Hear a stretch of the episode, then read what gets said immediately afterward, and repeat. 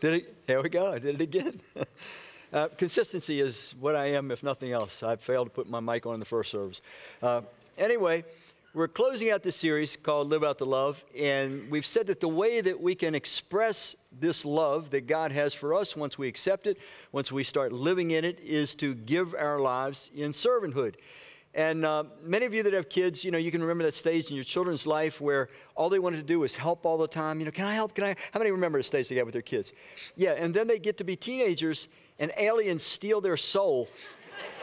and for eight, ten years, you don't know who they are anymore. They don't help with anything.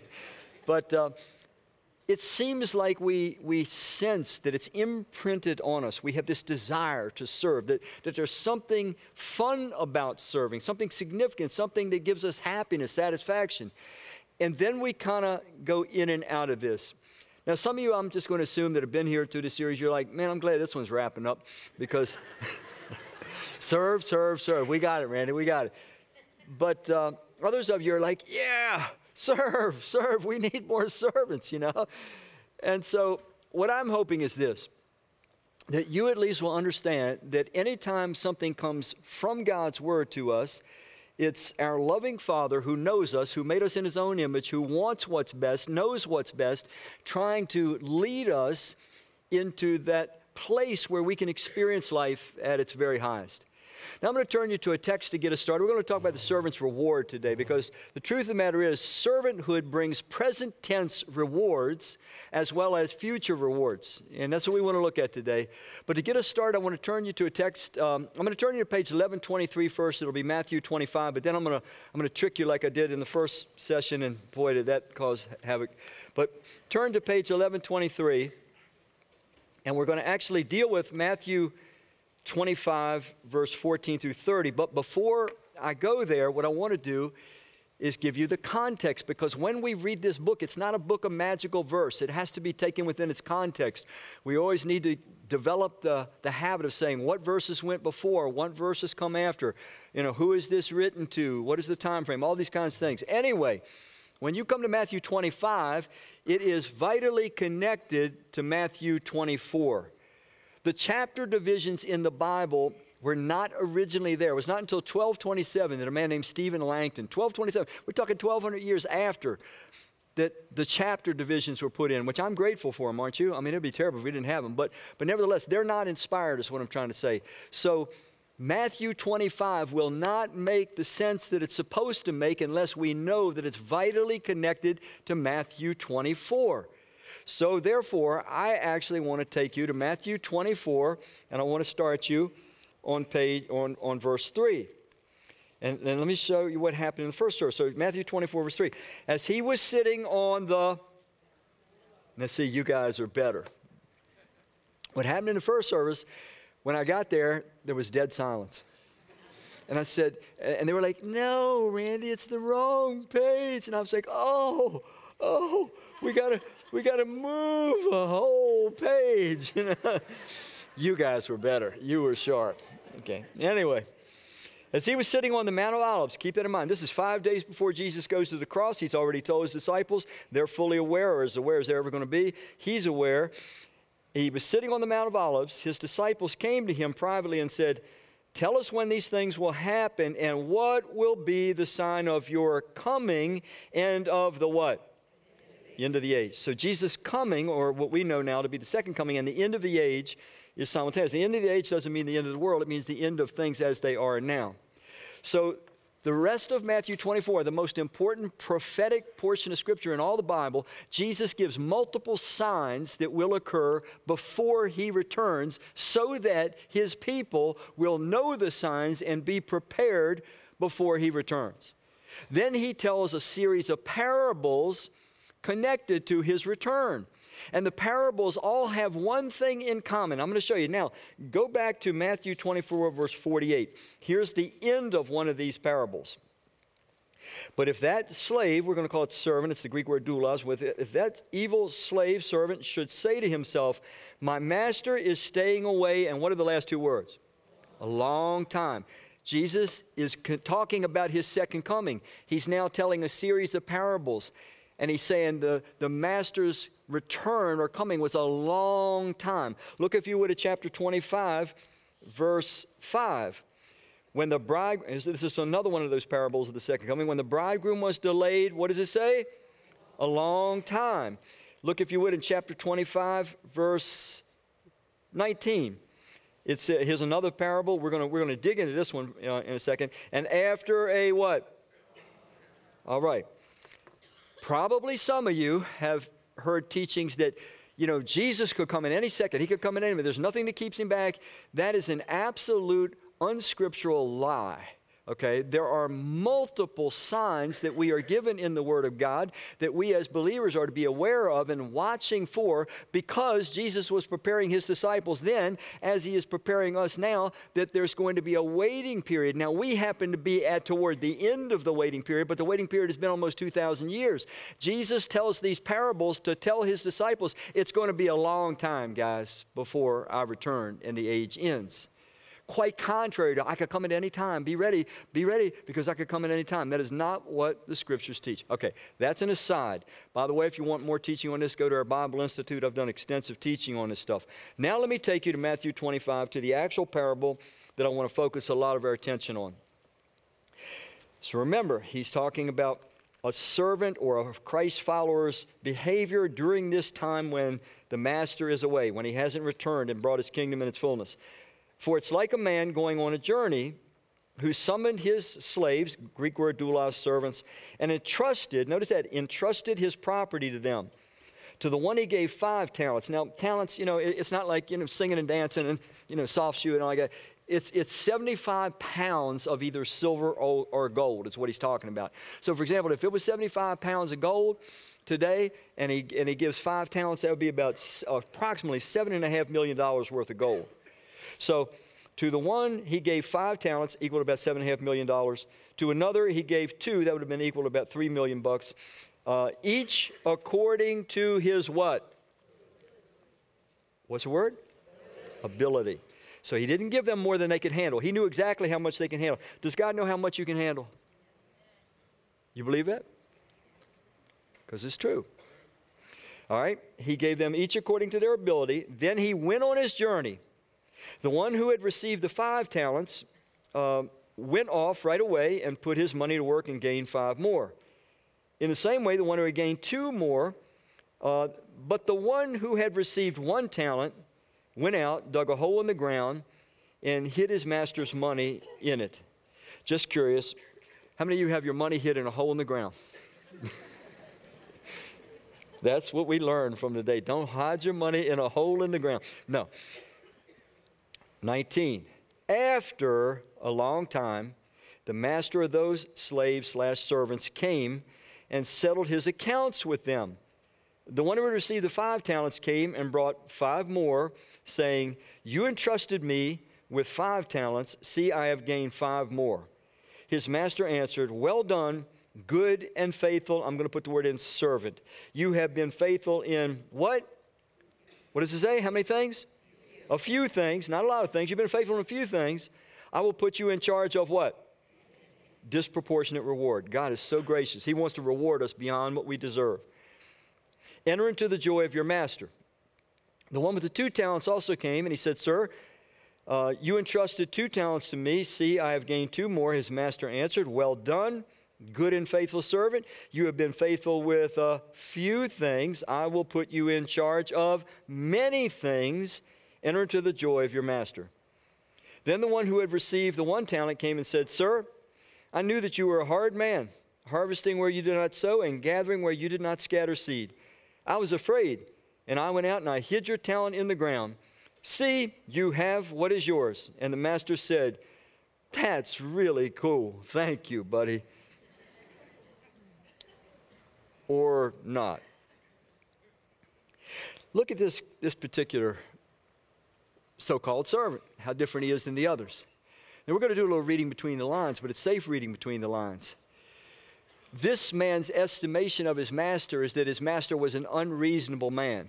He made unreasonable demands. He was a hard man. He was a difficult man to please. And so the servant kind of feigned humility. And he said, You know, since I know you're, you're so hard to please, you're impossible to please, you, you have such high standards, I know I could never please you. So, you know, I didn't even try, I didn't even attempt to. So what I did was I dug this hole in the ground, and here you have what is yours.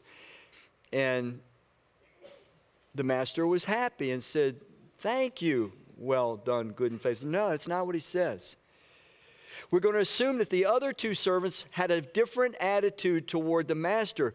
Evidently, they really trusted their master. They really liked their master. They really believed in their, their master's business. They wanted what the master wanted. They cared about what the master cared about. They did what they knew their master wanted to do because they loved probably their master as well as their master's business. And they took initiative, they went at it. You know, they, they took immediate action, whereas this guy, he does not. Now, let's read the words that Jesus actually says to this guy. Back to verse 26. But his master answered, Evil and lazy servant. You knew that I harvest where I didn't sow. He's kind of taking the guy's words and using it against him. You knew that I harvest where I didn't sow and gather where I didn't scatter. Then you should have deposited my money with the bankers, and on my return I would have received my money back with interest. Therefore, Take the talent from him and give it to the one who has 10. For the one who has will be given more, but he will have, excuse me, and he will have more than enough. But the one who does not have, even what he has will be taken from him. And throw that worthless servant into the outer darkness where there will be weeping and gnashing of teeth. And gnashing of teeth, it's when you're angry and you're grinding your teeth at somebody. It's, it's not people that are, you know, in a fearful state, they're in an angry state. So, what is Jesus trying to say? Could it be that what he's trying to say is that those that are his real followers, those that have actually trusted in him, those that actually belong to him, will be like himself servants, and they will be industrious servants. They will be servants that are seizing opportunity when it's available to serve. And when someone is not doing that, is the parable teaching that that person, in fact, is not really a Christian, not really a Christ follower, not really someone that trusts in Jesus and follows him and wants to be like him? Because we know from the rest of the messages in the series that Jesus himself is the greatest servant in the universe. He's created a universe, he serves everyone and everything that he created in the universe. It's a sobering parable, but it's a cheerful parable to those that are serving God because it says that He's keeping account. Your life matters, your actions matter. A lot of times in this life, I've said, our servanthood goes unappreciated, it goes unrecognized, it goes unrewarded. It's not given nearly the credit that God would have to have. But this parable promises that someday when you and I have long ago forgotten the things that we've done, Jesus remembers them, and He Himself, with His own mouth, will give us the praise, the reward, the appreciation. It matters. It's a parable, frankly. It's a parable about judgment. You know that. But judgment is a good thing because judgment says that my behavior really matters. Your behavior matters. This life matters. My faithfulness matters. My servant's service matters. Without any judgment, these things don't really matter. And so this should encourage us and not be something that kind of sobers us in a dark way. So I want to start by just focusing on appreciating the present rewards of servanthood. Because what I know by experience after a number of years now and from Scripture is that the, the rewards that we receive when we serve right now in this life are enormous. They're, they're enormous rewards. Listen to what Jesus said in John 10. He said, I am come, I have come in order that you may have life and life in all its what? Fullness. Now, Jesus did not come to lower the quality of our, our, life, to take the joy, the fun out of our life. He says to us, if we will trust Him and follow Him, learn His ways, learn His will, do His will, then we will, in fact, discover that the, the quality of our life is elevated and we will have life in its maximum fullness. He didn't come to take life away from us. Jesus comes showing us the truth about God, the truth about ourselves, the truth about life, so that we can live in accord with our design. We have, we have a nature. We didn't choose that nature. You and I have to breathe air. We have to get sleep, six to eight hours of sleep. We have to eat food. We have to drink water at least you know, once every three days. These are laws of our nature. There are mental, emotional, conscience laws, relational laws, all kinds of laws. They're because we have a design. We're made in the image, the scripture says in Genesis 1:26, we're made in the image of God Himself. And so, therefore, certain things will bring the highest satisfaction and quality of life to us, the highest joy, if you want to use that term, the highest happiness. I don't really care what term you use. And other things, no matter what, they just won't because we're designed a certain way. The book of Philippians, we've looked at this passage through this series. The Apostle Paul writing to Christ followers living in Philippi. He says, though he, meaning Jesus, was by nature God, Jesus is, was, always will be God, though he was by nature God, he did not consider equality with God as a prize to be what? Displayed. If Jesus would have come to this planet instead of a babe in the manger and lived like a human man, a normal human man, if he would have just been blazing field of energy and light, he couldn't have helped us in the maximum way that we need help. It goes on to explain this. But he emptied himself by taking the nature of a what? You see, the, the highest development, the highest development of human character is to be a servant. Now, our society doesn't see it that way, but Jesus is a servant. Was, is, always will be. God is a servant, and we are made in his image. Look at this next passage. Ephesians 4:13, writing to Christ followers in Ephesus. It says, "Our goal, the thing that we should be focused on, the, one of the major purposes of this life is our character transformation and development. Our goal is to become like a full-grown or fully mature person, man, and a fully mature person looks like what? To look just like, what does it say? You see, every, every breathing moment that you have in this life, you have purpose. I don't care what situation or circumstance you're in or I'm in, I have a purpose. I can grow in any situation, in any circumstance, if I choose to become more or less like Christ. And so my purpose in life is to become just like Christ and to have what? What does it say? All his what? All his perfection. So if God's image is that of a servant and I am supposed to be pursuing as a goal of my life to become like God, to become like Christ, therefore I'm going to be found becoming what? A servant. A servant. Folks, the early followers of Jesus in the first century could, could never have even thought of there being a disconnect between being a Christian, a Christ follower, a disciple of Jesus, and a servant. They, they would not have had a sufficient image because the image they had of Jesus was a relentless servant, a relentless agent of reconciliation. All of his miracles, all of his serving that he did, it was to show people the truth about God that God's loving, that God's kind, that God's caring. He respects people, he loves people, he wants people, he's ready to forgive people, he's ready to rebuild people. And all of Jesus' kindness miracles were just meant to be agents of reconciliation, trying to bring people back to God, trying to bring people to see that they need to return to God in trust to be fully human and fully alive. And so servanthood would have been embranded into the minds of the early Christ followers. Jesus, writing the very last night that he was with his disciples in the Gospel of John, he's just hours away from the cross. He tells his disciples, he says, I'm the vine and you are the branches. The need of connectivity. Those who stay, what is the word? United with me and I with them are the ones who bear much fruit. Let me pause for a minute. What image would this have brought to these men's minds? For three and a half years, they spent every single day with Jesus. They, they ate with him, they slept with him, they traveled with him. They were a part of his relentless life of servanthood, endlessly going from village to village, synagogue to synagogue, serving, sometimes spending entire days in serving other people. They were a part of that. So when Jesus tells them on the last night that he's with them, you got to continue on just like we've been doing these past three and a half years. You've got to stay united to me. I'm the vine, you're the branch. If you disconnect from me, you're not going to be productive. You won't become who you were meant to become. You won't do, you have the power to do what you were meant to do. They knew it meant an ongoing union of servanthood.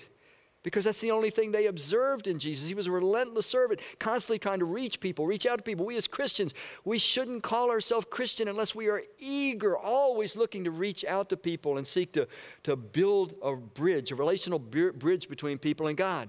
Anyway, he says, You're the ones who will bear much fruit because apart from me, you can't do a thing. I have said this to you so that my joy, Jesus knew he was going to go to cross in just hours, and he still said he had joy, that my joy may be in you, not apart from you, but in you, and your joy may be what? Every human wants complete joy. Truth of the matter is, we, we pursue complete joy until we take our last breath. The thing is, is we're experimenters and we don't really understand sometimes what brings the greatest joy. We, we fill ourselves up on, on what I would call spiritual junk food, and it might seem to satisfy for a time, but then it fails, and then we have to go pursue something else. Jim Carrey is such an interesting guy. He is not a Christian, not a Christ follower, but I've used some of his quotes in other times, and I, I want to share a few with you now. Carrey says, I hope everybody could get rich and what? Famous and will have how much? Everything they ever dreamed of. Wouldn't you like that? Wouldn't you like to be rich and famous and have everything you ever dreamed of? So that they will know that's not what? You see, he can say that because he's rich and he's famous and he has enough money to have everything he ever dreamed of. And he's telling us, he's saying, it's not it. It's not it. The elusive it, the elusive joy that we are always looking for as human beings because we are made in the image of God, this stuff, this is spiritual junk food. It won't bring it. Bigger, better, newer, nicer popularity, power, prestige, possessions. You think that if you get that new living room set, you're going to be so happy. You think if you get that new house, you're going to be, if you get that new career, uh, you know, position, that's going to be the end of your life. Man, if I just get that man, that woman, if I just get that somebody, I'm going to be happy, fulfilled, have joy forever. No, you're not. No, you're not. Because you are a complex, beautiful being made in the image of God. And frankly, it takes a heck of a lot to satisfy your soul and my soul because we're made in the image of God. You can't be fully human and alive unless you're serving. Serving brings that joy that other things we pursue, other junk food things we pursue, can't really bring. Carrey has come to experience this. He says, I realize now more than ever that the most valuable commodity in life is the feeling. Notice he's talking about something inside, not something outside you can buy. The feeling you get when you what? give. Compassion is the currency that leads to true wealth. This guy is, is very thoughtful, but he's still very far from Christ, unfortunately. Might be worth praying for the guy, I don't know.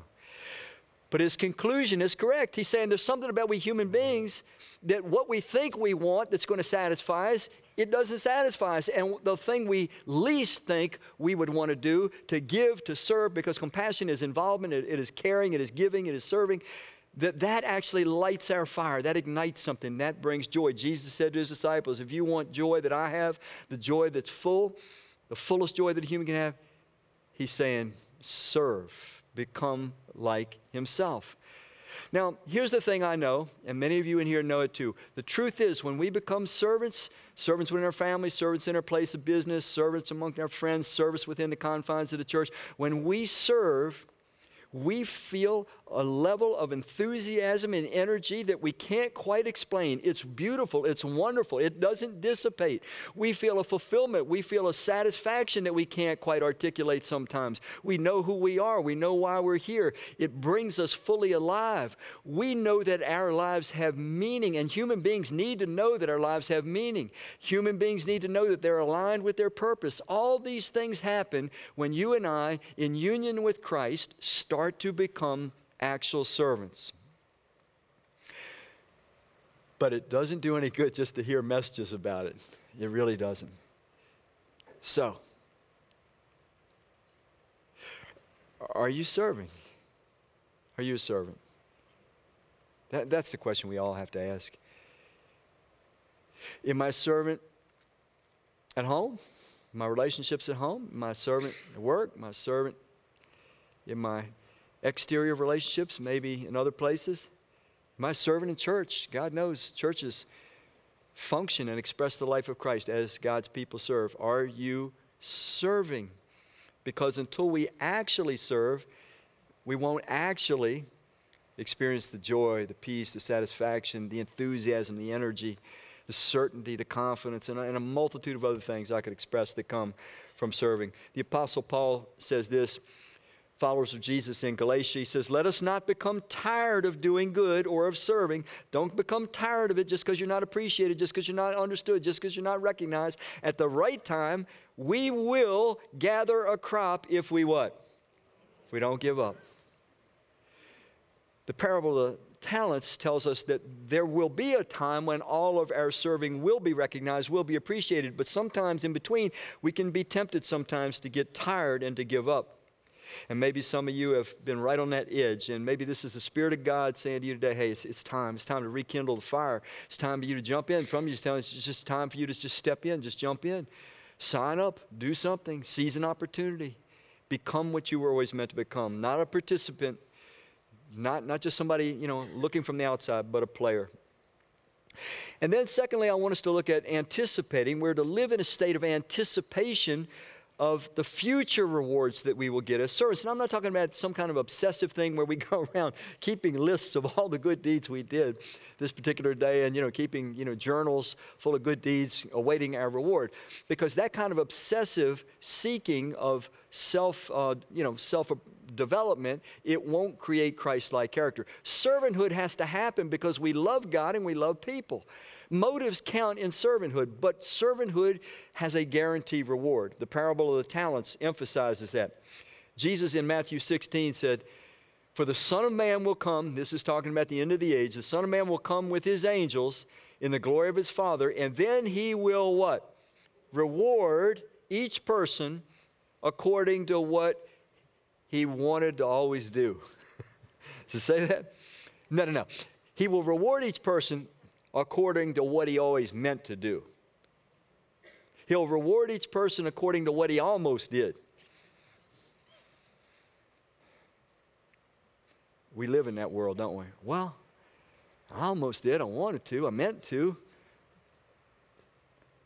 We got to find ways, folks. We got to find. We got to seize our schedules by the the neck and say, "I will change things for the sake of servanthood. And then he will reward each person according to what he has, what is the big word?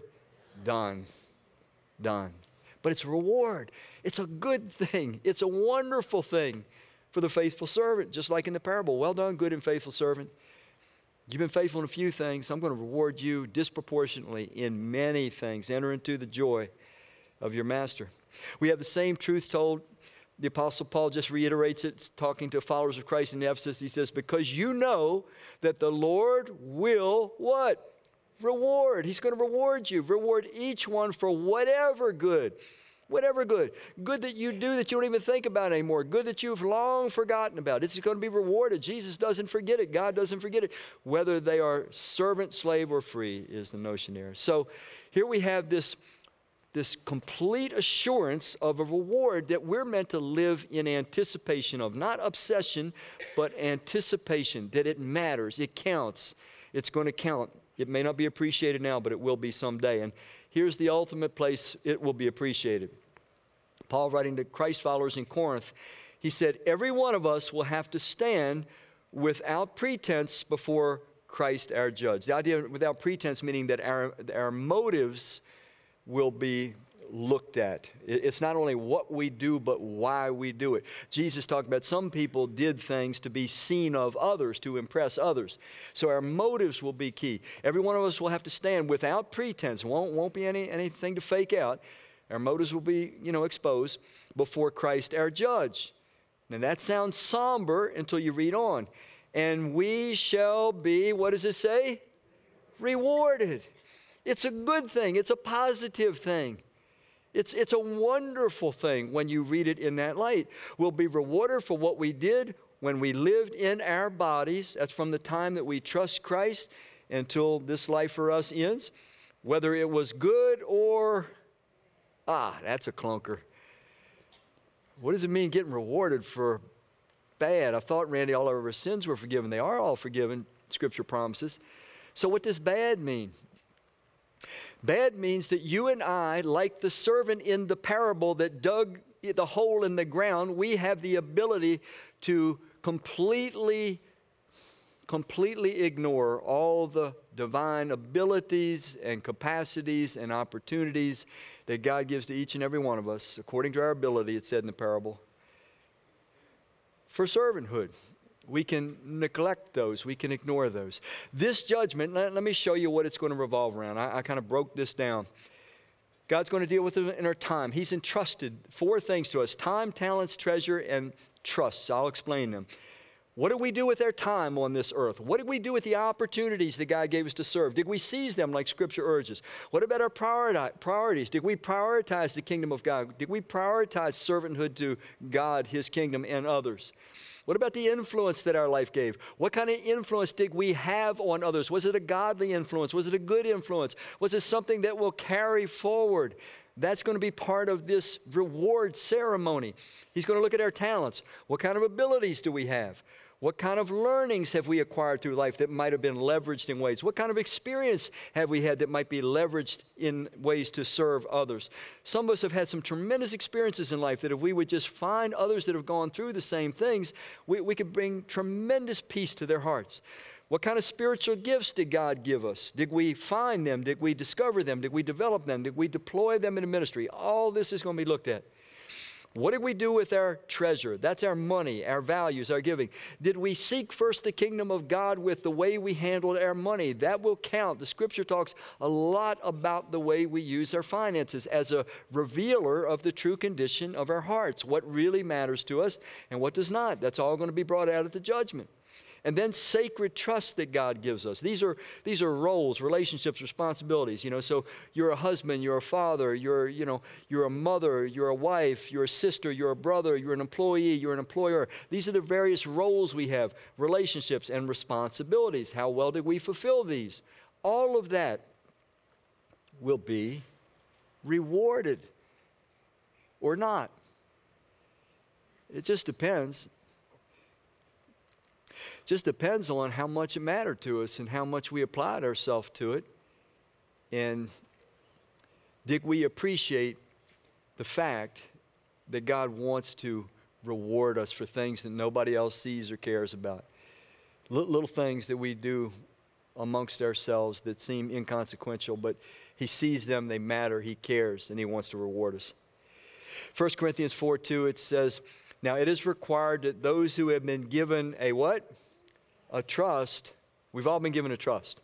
That's what the parable of talents was all about. God gives to all of us differing trusts. I've just went through those. The person that's been given a trust must prove what? Well done. Good and what kind of servant? Faithful servant. It's not what we do, it's, it's have we done what we were equipped to do? Have we done what God wanted us to do? Have, have we done what we were the perfect fit to do? Have we seized the opportunities that were unique to us? It's not about what we did or how much we did, it is about were we faithful within that construct that God had for our lives. And if we are, we can look forward to this last judgment as a time of great reward, great appreciation. Some of you that are in bad, bad, bad situations right now, if you keep this truth in mind, it, it can give you strength and courage. You're not appreciated now, you're not recognized now. You, every day of your life is hard, and it might stay that way until your last day. But this truth says God sees your faithfulness and He knows that it's much harder for you than it might be for other people that have it easier circumstantially. And He sees it and He's going to reward it, and you may be rewarded way, way, way beyond others that had a much easier ride in life. But you need to be able to live in anticipation of this great, wonderful judgment and reward ceremony that God will have for us. Back in November 3rd, 1990, Nebraska University football game. It was the final game of the season. They, they bring the seniors out onto the field first, one by one, and, and 75,000 fans in the stands back in 1990, November the 3rd. They're screaming and cheering as each individual senior went on the field. The noise level was so intense that, that the vibration could be felt within the, the bodies of the people, it was reported. Well, all the players ran out, and then it came time for this one player. His name was Kenny Walker. He ran out, and he noticed as he was making his way out, he could feel that the vibration had stopped. And he was confused as to what was going on. And he got onto the field And then he realized what was happening. You see, Kenny Walker was deaf. And the people in the stands had learned through one of the newspapers, local newspaper, how to do sign language for applause. And so when Kenny Walker came, yeah, when he came onto the field, he got the greatest ovation that no one has ever heard. True story. He ended up playing uh, in the NFL for a couple years. And I'm saying all that to say this I have lived since 1973 for that greatest ovation that nobody, nobody ever hears. All I want to hear, all my life has been about. It's real simple to untangle it. I just want to hear, well done, good and faithful servants. All I've ever wanted to hear. I don't know if I will hear it, I'll be honest with you. But that's what I've lived for. I want the loudest ovation that nobody can hear right now. Folks, if you will embrace that same, that same goal, that you want to live the rest of your life, whatever that is, to hear, well done, good and faithful servant, I promise you, your joy will be full. You will not regret. And your life will become so much more of a positive influence in this very dark, difficult world we live in. You'll be a blessing in your family. You'll be a blessing at work. You'll be a blessing in church because you will ever live to be a servant everywhere you go. Let's pray. Father, only your Spirit can get hold of our hearts and motivate us to the place where we actually step into the place where we can serve. And that's my heart's desire today. I know you're calling us to a good place. May we be willing to hear it. I ask in Christ's name. Amen.